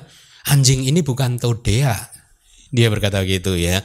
Kita buka lagi kitab sub komentarnya. Kenapa Subak berkata demikian? Karena Subak mempunyai keyakinan ya bahwa ayahnya adalah seorang brahmana, penasehat raja yang sudah mempraktekkan ajaran-ajaran para brahmana ya dengan sedemikian rupa banyak yang sudah dilakukan oleh ayahnya dan dikembangkan oleh ayahnya sesuai dengan yang diajarkan untuk para brahmana Keyakinan mereka adalah apabila mempraktekkan ajaran-ajaran Brahmana, maka mereka akan lahir di Brahma, alam Brahma. Makanya dikatakan Brahmana. Ya, jadi mereka itu percaya setelah meninggal akan lahir di alam Brahma. Termasuk Suba. Suba percaya ayahnya Todea lahir di alam Brahma. Kok sekarang Buddha memanggil anjing ini Todea gitu kan? Nah, jadi eh, tidak heran sebenarnya apabila Suba kemudian merasa kaget dan tidak terima sesungguhnya e, ketika mendengar ayahnya dikatakan telah lahir sebagai anjing tersebut ya. Nah, akan tetapi Suba kemudian berpikir, Pertapa Gotama telah menganggap anjing ini sebagai ayahku. Apa pun itu, ya, aku akan membicarakan hal ini dengan Buddha face to face, kira-kira. Samuka bawa. Gitu face to face. Itu akan saya tanyakan langsung. Gitu. Demikian pikir Suba ya. Maka dengan penuh kemarahan Suba pergi ke Jetawana uh, wihara di tempat Buddha tinggal pada waktu itu dengan maksud untuk mengecam Buddha karena telah berbohong. Dia masih menganggap Buddha telah berbohong. Ya karena dia keyakinannya atau dia udah lahir di alam Brahma kan, ya. Ketika Suba datang di wihara, Buddha mengarahkan maha karunanya compassionnya yang sangat luar biasa, kewelas asihannya yang sangat uh, hebat kepada Suba, sehingga akhirnya Suba pun bisa tanpa disadari kemarahannya padam. Karena karunanya Buddha, maha karunanya Buddha ya. Suba berkata bahwa kepada Buddha dia berkata bahwa ayahnya ini telah lahir di alam Brahma. Kenapa Buddha mengatakan dia lahir sebagai anjing? Ya. Setelah menceritakan apa adanya kepada Subha, jadi Buddha menceritakan apa adanya, bahwa itulah yang beliau ketahui ya. Kemudian Buddha dengan maksud untuk menyampaikan kebenaran, maka beliau berkata, Manawa atau Brahmana muda, ya, panggilan untuk Subha, ada harta benda yang tidak dinyatakan oleh ayahmu ya pitaraan akatam Buddha berkata ada harta benda yang tidak dinyatakan oleh ayahmu atau yang belum dinyatakan oleh ayahmu, belum disampaikan oleh ayahmu kepada kamu. Kira-kira begitu ya. Kemudian Subha langsung menjawab, iya benar kira-kira begitu. Tuan Gotama ada. Apa saja? Ada kalung emas senilai 100 ribu, sandal emas senilai 100 ribu, mangkok emas senilai 100 ribu, dan uang senilai 100 ribu. Bagaimana Subha mengetahuinya? Ya, e, Karena dari kitab sub komentar dijelaskan, biasa orang kaya punya catatan kan? Ya catatan di hartanya ini ini ini ini ini. Nah waktu waktu meninggal Subha lihat catatannya empat ini tidak ada ya kalung emas, sandal, mangkok dan uang ini nggak ada gitu ya. Uh, ada di pembukuan, ada di catatan, tapi tidak sampai ke tangan Subah gitu ya. Hebat ya guru agung kita ya. Bukan dukun loh, ini bukan. Bukan. Beliau melihat, melihat langsung. Lalu apa kata Buddha? Kamu pergilah ke anjing tersebut dan ceritakan apa yang saya sampaikan ini kepadanya. Dan kamu akan mengetahui bahwa dia adalah ayahmu gitu ya. Ada versi lain uh, dari Sri Lanka yang mengatakan begini bahwa uh, Buddha menganjurkan Suba untuk memberi makan anjing tersebut nasi bubur tanpa air ya dan tunggu hingga akhirnya anjing tersebut tidur. Biasalah, habis makan tidur kan. ya. Nah, ketika tertidur tadi Buddha menyarankan Suba untuk membisiki telinga anjingnya, anjing tersebut untuk menunjukkan harta benda yang disimpan. Ya, dan singkat cerita anjingnya akhirnya menunjukkan tempatnya. Itu informasinya. Mari kita lanjutkan lagi menjadi semakin menarik ya. Brahmana muda tadi berpikir kurang iya. Seandainya benar kata-kata Buddha tadi, maka satu, saya akan mendapatkan harta. Seneng dia. Apabila tidak benar, maka Pertapa Gotama akan saya kecam karena telah berkata bohong. Jadi tricky juga, penuh akal juga pikiran dia. Oh ini dua kemungkinan ini. Kalau benar saya dapat harga hidung uh, harta, hidungnya kembang kempis. Kemudian kalau enggak benar pertapa ini akan saya kecam gitu ya. Maka dengan dua alasan tersebut dia pergi pulang ke rumah dengan hati yang puas katanya dan menemui anjing tersebut. Suba berkata begini, ayah, panggilnya ayah harta-harta ini ada di catatan gitu. Lalu di mana ini harta-harta ini gitu. Eh Buddha telah memberitahu saya loh gitu bahwa kamu itu tahu di mana harta tersebut disimpan. Tunjukkanlah kepadaku gitu. Nah singkat cerita anjingnya menangis. Menangis.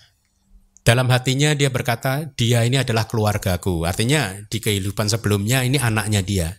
Jadi dia mulai menangis karena ingat bahwa ini adalah anaknya dia, ya. Sambil terus menerus, jadi anjing bisa mengingat loh. Ini uh, referensinya.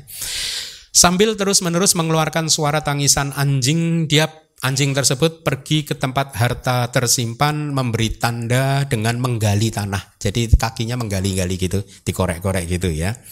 Ya. Ya, di kitab komentar tadi dijelaskan waktu anjing tadi berpikir bahwa dia adalah keluargaku, itu dijelaskan bahwa maksudnya adalah di kelahiran sebelum dia menjadi anjing. Jadi Suba adalah anaknya. Kemudian Suba atau Manawa Brahmana muda akhirnya mendapatkan harta yang tadi disebutkan oleh Buddha dan berpikir hebat sekali. Kelahiran yang tersembunyi seperti ini ya artinya kelahiran berikutnya yang tidak terlihat oleh mata biasa dan kelahiran kembali yang sedemikian lembut karena ayahnya telah lahir di alam yang rendah bisa tampak jelas di mata Pertapa Gotama pastilah ini karena adanya sabanyu. Sabanyu itu eh, sabanyu pengetahuan tentang semuanya atau maha tahu. Ya, kemahatauan, ya. Maka dengan pas sanak cito, dengan hati yang penuh dengan kebahagiaan, kegembiraan, senang, gembira, Suba kemudian berencana akan menemui Buddha untuk kedua kalinya dan dia akan mengajukan 14 pertanyaan, tujuh pasang pertanyaan yang tadi sudah dibaca bersama uh, oleh PIC ya. Jadi kalau Anda hitung nanti di rumah itu ada 14 pertanyaan yang bisa dirangkum menjadi tujuh pasang pertanyaan. Ya. Nah, tapi ada yang menarik bahwa sebenarnya awalnya Suba ini mengira Buddha ini adalah seorang peramal yang bisa membaca garis tangan atau tanda-tanda tubuh lainnya. Angga wija padako. Itu katanya Buddha gitu. Oleh karenanya subah itu sesungguhnya menyiapkan 14 pertanyaan tadi dengan berpikir apa sih yang bisa membuat seseorang penyebab orang umur panjang umur pendek? Oh mungkin karena orang itu telinganya panjang lebar maka dia umur panjang umur pendek karena alisnya begini hidungnya begini dia banyak harta dan lain sebagainya gitu. Pikiran subah begitu. Paham nggak Dikiranya model-model begitu itu. Sorry ya.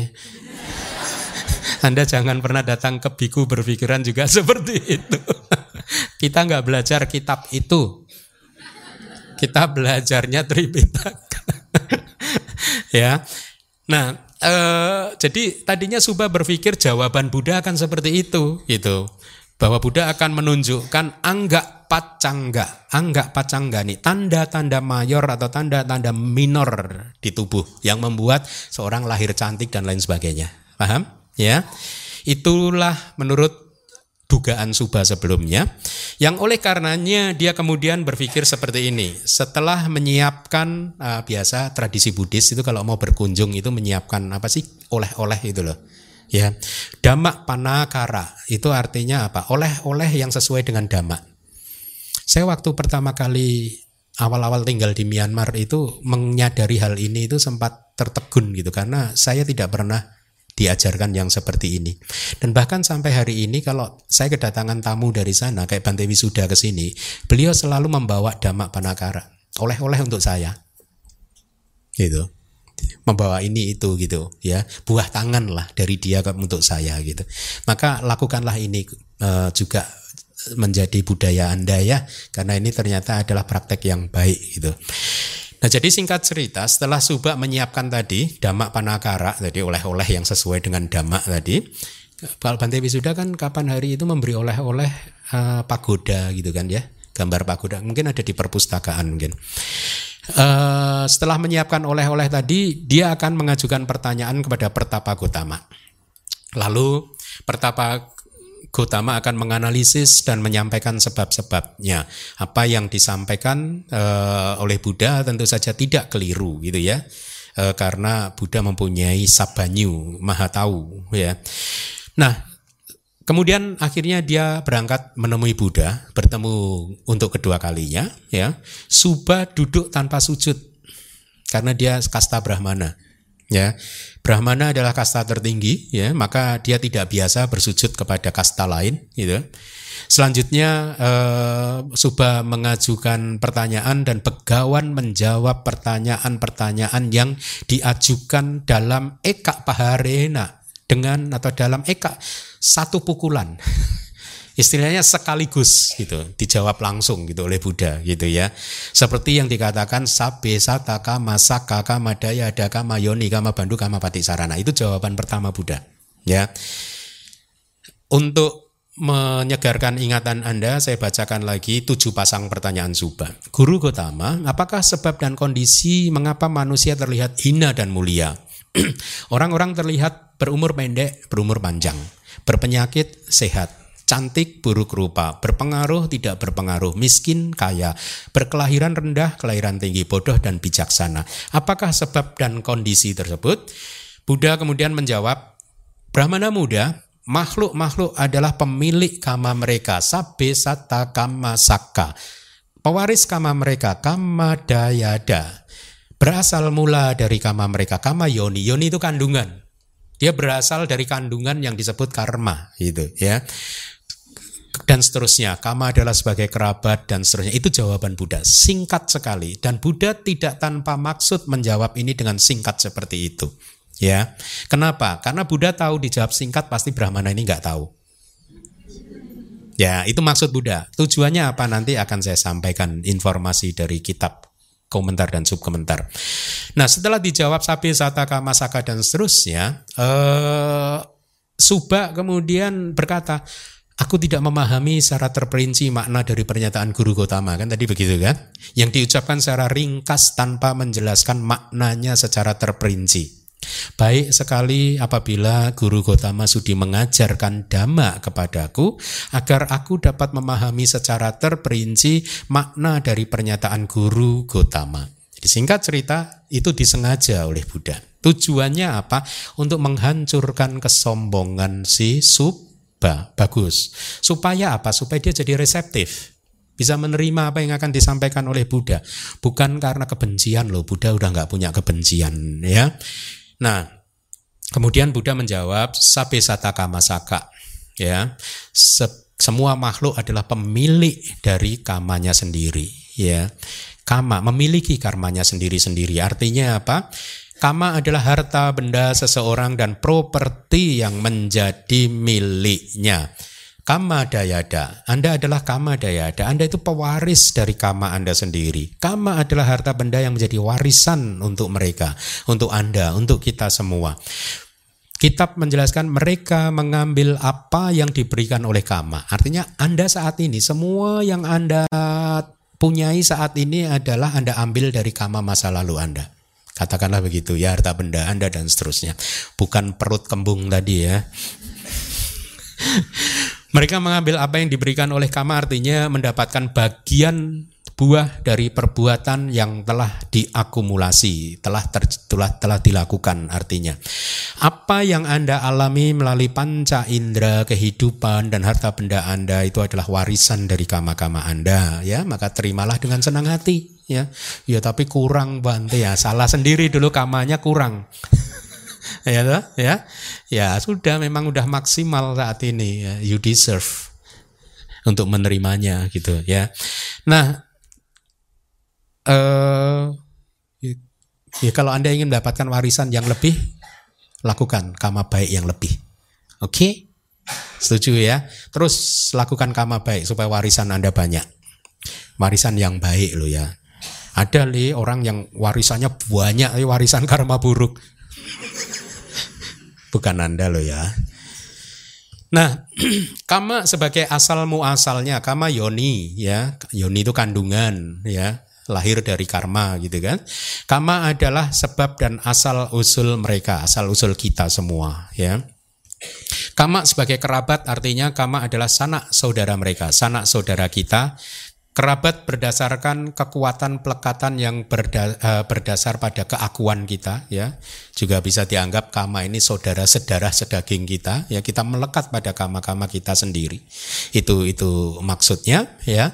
Kama sebagai pelindung, kama penjelasannya kama kokoh sebagai tempat perlindungan mereka atau kita semua artinya kama itu adalah pendukung bala bantuan kita mereka dalam hal uh, apa pun mereka adalah pendukung dan bala bantuan ya.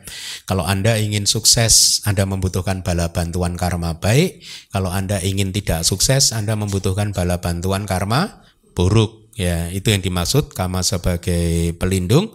Oleh karena tidak ada bala bantuan untuk makhluk-makhluk yang se uh, hebat seperti Kama ini ya, selain Kama ya. Bahkan Brahma sang pencipta ini dari kitab sub komentar saya pakai istilah Brahma sang pencipta saja atau siapa pun tidak akan bisa melakukannya. Tidak ada siapa pun yang bisa melindungi Anda selain karma. Hmm? Mau Anda mau berdoa kepada siapa, nggak ada yang bisa melindungi Anda. Hanya kamalah yang menjadi pelindung Anda. Perbuatan Anda sendiri itulah yang akan melindungi Anda. Ini pandangan benar. Ya, Perkokohlah pandangan ini bahwa you are your own creator. Anda adalah pencipta buat kehidupan Anda sendiri. Anda adalah pencipta buat kebahagiaan dan penderitaan Anda sendiri. Jadilah pencipta yang baik. Itu pesan saya. Tidak ada makhluk lain yang mempunyai kemampuan untuk melakukan hal-hal seperti ya, bisa menandingi karma. Jadi karma adalah yang maha hebat. Ya, tidak ada yang lebih hebat lagi dari karma, ya. Karena karma lah yang membentuk kita menjadi berbeda-beda saat ini ya. Kalau di dunia ini ada 7 miliar manusia, karma bisa menciptakan perbedaan 7 miliar itu loh. Ya. Nah, kita lanjutkan Tadi Buddha juga mengatakan adalah kama yang membedakan makhluk-makhluk sebagai hina dan mulia ya. Jadi pembagian hina atau luhur atau mulia yang demikian ini melalui kalimat oh kamu itu sungguh orang yang hina. Kamu ini orang yang mulia. Oh dia itu berusia pendek ya. Oh, dia usianya panjang ya. Oh, kamu itu orang bodoh, kamu itu bijaksana. Pembagian ini atau atribut ini, status ini tidak dilakukan oleh siapa pun yang lain, hanya karma lah yang membagi makhluk-makhluk menjadi demikian itu, ya. Di kitab sub komentar ada sedikit penjelasan hanya kama yang membagi makhluk menjadi demikian itu artinya di sini ditekankan hanya kama, tidak ada yang lain. Ya. Tapi hendaknya dipahami bahwa pergerakan kama itu menghasilkan buah ya kilesa melalui sarana eh sorry pergerakan kama menghasilkan wipaka watak menghasilkan lingkaran hasil atau berbuah itu melalui satu sarana yang disebut kilesa. Itu dari kitab subkomentar ya. Dengan kata lain kalau anda sudah tidak punya kilesa maka tidak ada uh, tidak ada lagi karma Ya, paham ya. Nah, apabila sudah tidak ada kilesa maka karma berhenti itu artinya ya. Saya rasa kelas sudah menjadi terlalu menarik jadi lebih baik saya hentikan sampai di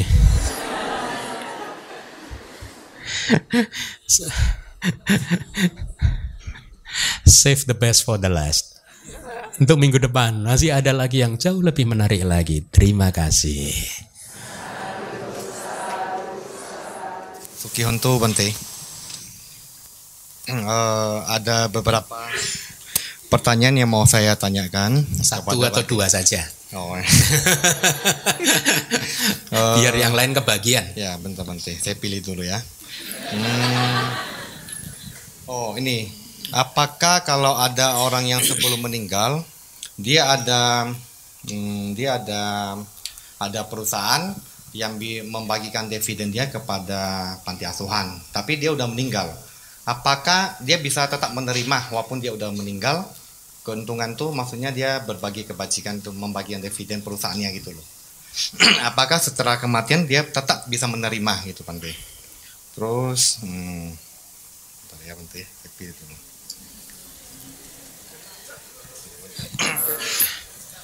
Terus tadi Terus mengajukan pertanyaan kepada, uh, kepada petapa ya. Kalau kita nggak mengajukan kan jadi bodoh.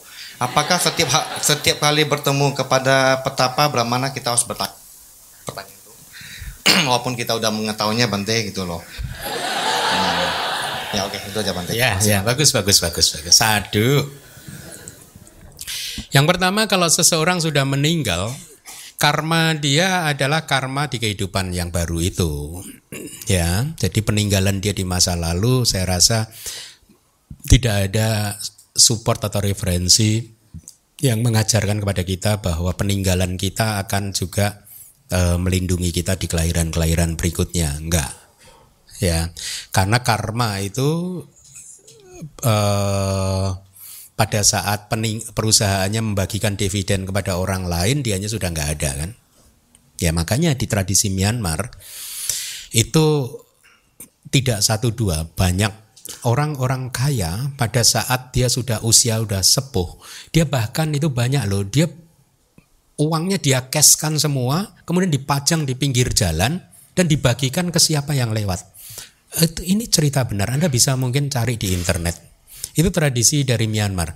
Jadi semua harta benda setelah dibagi ke anak-anaknya masih sisa dikosongkan nama dia. Ya, dikosongkan. Dengan demikian menjadi kebajikan. Tapi kalau tidak, ya sudah tidak bisa itu tidak bisa menjadi kebajikan lagi dengan peru, yang dapat karma baik ya perusahaannya. Kira-kira begitu. Dia udah meninggal. Ya, kalau dia mau dapat harusnya kalau mau ini ikut cara orang-orang Myanmar Ya setelah dibagi ke anak cucu, istri, semua yang memerlukan, sisanya langsung dikosongkan. Itu tradisi di Myanmar. Jadi e, menurut saya ya ini menurut saya saya tidak pernah menemukan referensi bahwa perusahaan membagi dividen berarti orang bosnya yang sudah meninggal lahir di alam yang lain dia melakukan karma baik terus ndak udah selesai di satu kehidupan itu ya. Kemudian tadi yang kedua apa tadi? Uh, oh, ketemu pertapa apakah selalu harus bertanya? Yang dimaksudkan tadi di suta ini begini. Tidak bertanya apa yang boleh dilakukan, apa yang tidak boleh dilakukan, ya, apa yang bermanfaat dan apa yang tidak bermanfaat. Dan orang tidak tahu itu akhirnya dia melakukan apa yang tidak boleh dilakukan, dan tidak melakukan apa yang harusnya dilakukan, maka dia lahir di neraka. Karena itunya bukan karena tidak mau bertanya loh. Ya, sebenarnya ini materi di bagian akhir nanti kita simpan untuk minggu depan. Tapi kira-kira begitu. Maknanya adalah gara-gara tidak pernah mau bertanya, akhirnya Anda tidak tahu apa yang boleh dilakukan dan apa yang tidak boleh dilakukan, nggak tahu.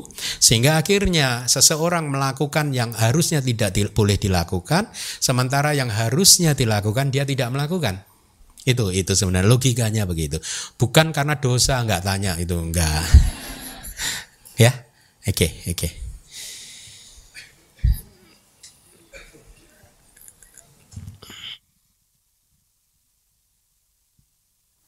Sadu Bante.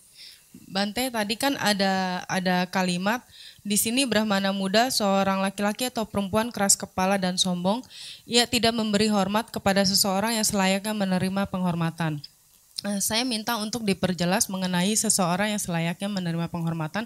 Apakah dia harus berhubungan dengan kapasitas sebagai seorang biksu atau memang e, seperti saya kan bekerja seba, e, di satu perusahaan atau e, haruskah uh, yang kita maksud juga selain biksu juga orang-orang yang sudah membuka jalan untuk kita atau seperti itu.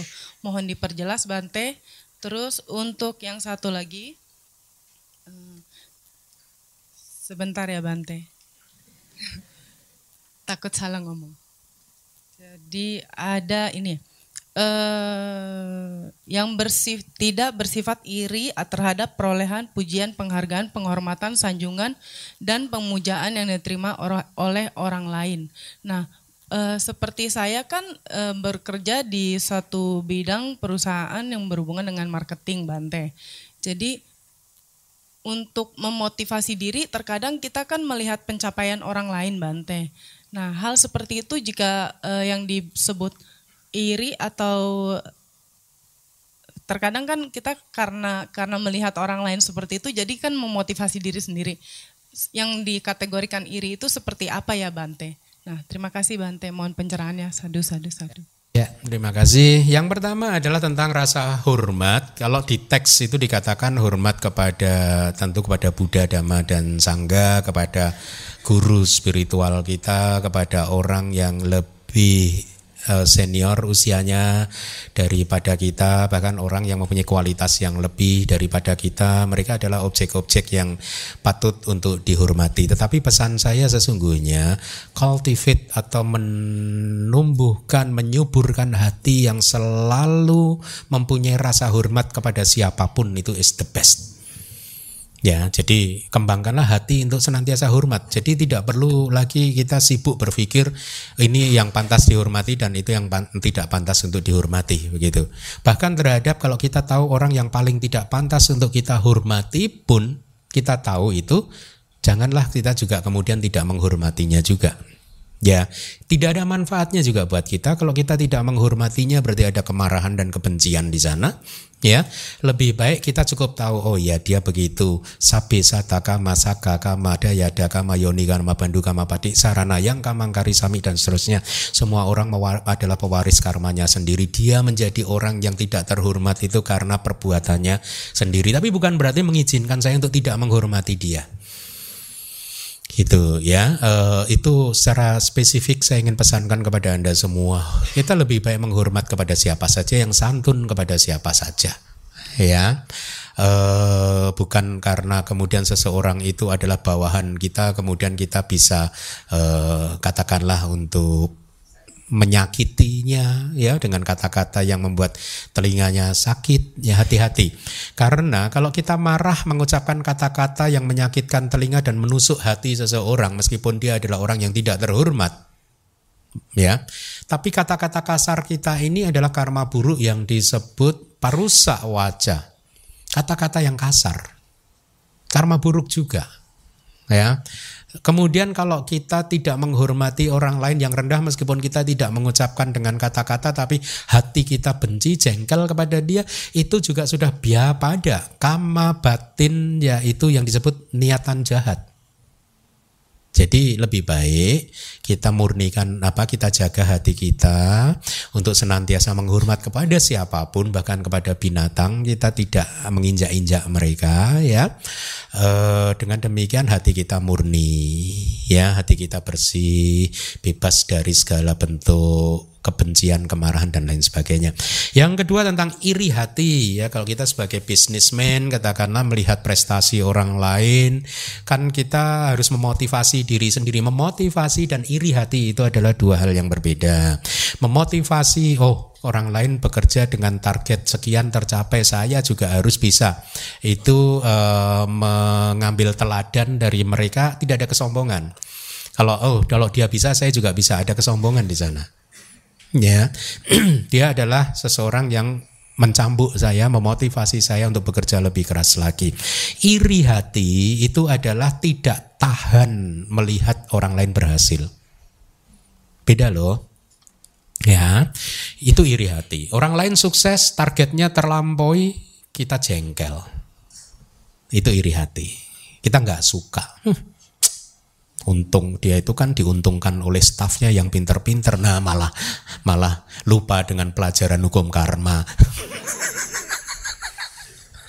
Jadi nah lalu bagaimana supaya kita eh, tidak menjadi orang yang iri hati? Itu yang lebih penting. Belajarlah untuk senantiasa mengapresiasi kesuksesan keberhasilan orang lain. Belajarlah untuk memperkokoh pemahaman tentang hukum karma bahwa dia bisa sukses karena karma baiknya berbuah ya tidak ada yang bisa menghalanginya. Karma itu kalau sudah mau berbuah itu nggak ada yang bisa menghalangi. Mau dewa Brahma pencipta yang maha hebat pun nggak bisa menghalangi. Dia harus berbuah ya berbuah gitu. Jadi harus dibedakan eh, memacu diri sendiri untuk bekerja keras itu baik-baik saja ya membuat orang yang sukses sebagai pemacu semangat pemicu semangat kita itu baik-baik saja ya. Tetapi iri hati adalah rasa tidak senang ketika Anda mengingat atau melihat keberhasilan mereka itu iri hati. Harus dipisahkan. Itu yang nggak boleh. Iri hati ini yang nggak boleh. Jadi hati-hati kalau Anda muncul perasaan tidak nyaman di hati Anda ketika melihat teman Anda sukses, segera lepaskan. Lepaskan. Ya, karena itu nggak baik segera lepaskan, netralkan lagi. Karena itu racun. Racun untuk kehidupan kali ini dan racun untuk kehidupan berikutnya. Karena dia bisa berbuah di kelahiran berikutnya juga. Ya tadi kan kalau orang yang iri hati maka dia uh, tidak punya pengaruh kan kira-kira begitu ya tadi ya. hmm? lahir menjadi orang yang tidak mempunyai pengaruh nantinya. nah sekarang dari semua suta yang tadi sudah dibaca Anda renungkan masing-masing. Kok, kok saya kok punya sedikit teman ya? Di kehidupan ini kok nggak banyak teman ya? Kenapa? Sekarang Anda tahu. Karena ini adalah ada karma represif, yaitu karma iri hati yang menekan sehingga Anda menghalangi Anda untuk mempunyai banyak teman berpengaruh di lingkungan Anda dan lain sebagainya. Nggak apa-apa. Sudah terjadi sekarang kita tahu, oh ini yang salah. Nah supaya tidak mengalami ini lagi bagaimana? Hilangkan rasa iri hati supaya di kelahiran depan ada karma pendukung membuat kita disukai oleh banyak teman kita. Ya. Baik begitu? Oke. Mungkin terakhir.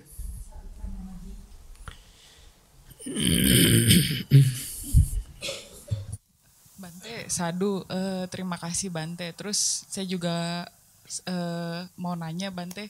Jadi uh, kalau misalkan yang iri hati itu orang lain sama kita gitu Bante, terus dia nggak respect sama kita, mungkin kalau bahasa di sosmed nyinyir ya Bante ya. E, itu gimana kita menghadapinya Bante? Apa yang harus kita ingat e, supaya kita juga nggak kan kalau dinyinyirin lama-lama juga e, sedih juga gitu Bante, mungkin jadi muncul kilesa juga kan Bante dari situ. Itu satu. Terus yang kedua Bante kalau ada orang dia hanya fokus uh, mungkin mengejar kebajikan ya Bante. Karena wah ini pahalanya besar itu aja dia fokus. Tapi dia lupa sama uh, apa yang tugas dia sehari-hari. Mungkin gini dia lebih baik dia dana sama eh, bante-bante yang udah lama daripada dia berdana mungkin sama keluarganya yang lagi kesulitan. Atau mungkin gini kalau dia cuma dana aku dana sama ayah aja sama ibu nggak usah gitu. Nah itu bagaimana Bante? Terima kasih Bante. Eh, paling enak itu hidup belajar untuk tidak jadi orang yang kepo. Orang mau nyinyir, mau apa, is none is my business. kita nggak bisa, kita mem tidak mempunyai kekuasaan untuk mengatur orang lain. Nah orang lain, kalau kita terlalu kepo kita akan frustrasi karena orang lain berada di luar kendali kita. Jangankan orang lain sesungguhnya juga diri kita berada di luar kendali kan. Nah lebih baik begitu. Kita tidak bisa memaksa orang untuk tidak nyinyir, ya. E, maka yang harus kita lakukan adalah menjaga hati kita untuk tidak terluka oleh nyinyiran tersebut. Satu, kemudian dan itu akan bisa Anda dapatkan kalau kita mempunyai kebiasaan tidak kepo, tidak ngurusin omongan orang lain. Ya, saya ini, saya ini, wah mengelola DBS ini, ya Wih itu kalau suara masuk ke saya itu ya banyak. Nah, kalau saya kepo saya turutin semua berantakan malah DBS. si yang sebelah kiri pengen begitu, yang sebelah kanan pengen begitu. Kalau saya turutin malah hancur lebur. Ya, makanya kalau ini ya saya terima aja tap tap tap saya saring mana yang perlu saya sampaikan dan mana yang tidak perlu saya sampaikan. Kira-kira begitu. Kita harus tahu begitu. Tidak semua yang kita terima kita harus sampaikan, ya. Nah, kembali lagi kalau ada orang nyinyir ya ya kita merenungkan begitulah karma bekerja. Begitulah karma bekerja. Jadi sapi, satakama, sakakama, yang ada yada kama, yoni dan seterusnya. Renungkan itu terus. Dia menjadi nyinyir seperti itu karena dia adalah pemaris karmanya sendiri. Ya. Kemudian kita jaga, langkah kedua kita jaga hati kita supaya tidak terluka. Kalau kita tahu kita sudah terluka dengan nyinyiran tersebut, hati kita kok nggak enak, itu artinya kita terluka. Segera lepaskan, bersihkan lagi hati kita. Kemudian kembangkanlah meta, cinta kasih, memaafkan kepada dia. Itu lebih positif. Jadi kita sibuk dengan diri kita sendiri. Ya, orang itu nggak perlu diberitahu. Ya kadang ada orang-orang tertentu kalau kita beritahu masalahnya malah tambah runyam lebih baik kita diam. Tapi kalau bisa kita yakin kita beritahu dan akan ber, bermanfaat buat orang tersebut ya kita kita kita beritahu. Tapi Anda harus hati-hati untuk bisa uh, sampai ke hal-hal yang seperti itu ya. Nah, yang kedua adalah uh, pahala besar uh, di apa tadi? Hmm? Berdana kepada Bante.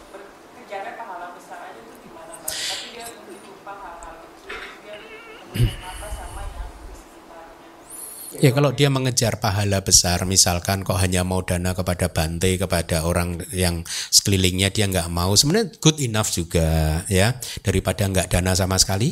Nah, nanti malah jadi gak tahu dia, ya. Tinggal sekarang apa uh, trigger dia untuk berkembang lebih jauh lagi ya bagus sudah berdana kepada Bante. Ini masih ada yang kurang nih gitu sekeliling gitu ya. Jangan kemudian dilarang lebih baik kan nggak usah dana ke Bante dari nah salah lagi. Lah kalau anda larang saya makan apa? Nawang saya itu dapatnya makan kalau anda dana